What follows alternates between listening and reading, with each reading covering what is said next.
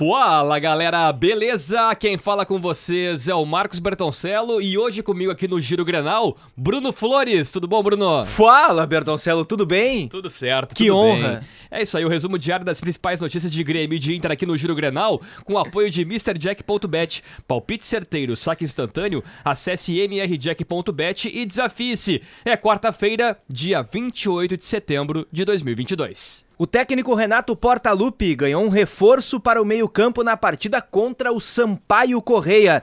Recuperado de lesão muscular, Tassiano participou normalmente do treino desta quarta e está confirmado na viagem para o Maranhão.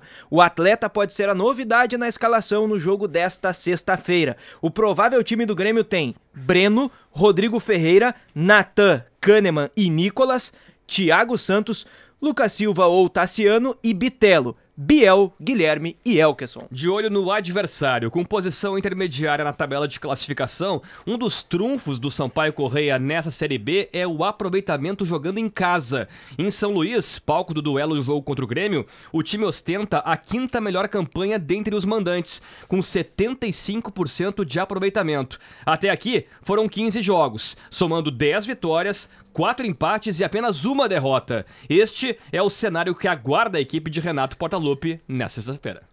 Atenção para o calendário. A CBF confirmou nesta quarta-feira os detalhes das últimas três rodadas da Série B. No caso do Grêmio, na 36ª rodada, a partida contra o Náutico será no dia 23 de outubro, às 16 horas, nos Aflitos.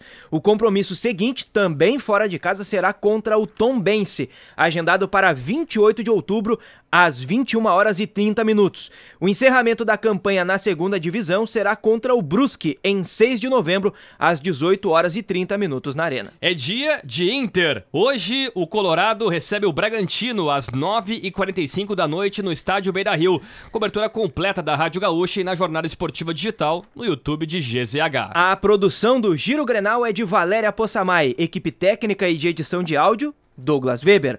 Siga nas redes sociais, arroba esportesgzh. E o Luanel, hein, Bruno? Voltou a fazer um gol depois de, olha, uns 500 dias. Até a torcida do Corinthians compartilhou, Bertoncelo, o gol de Luanel pelo Santos. E vi muitos gremistas sonhando com um possível retorno dele. Será que ele voltaria pro Grêmio ano que vem? Será que a torcida quer de volta? Não sei. E o cabelo, hein? E o cabelinho? Gostou?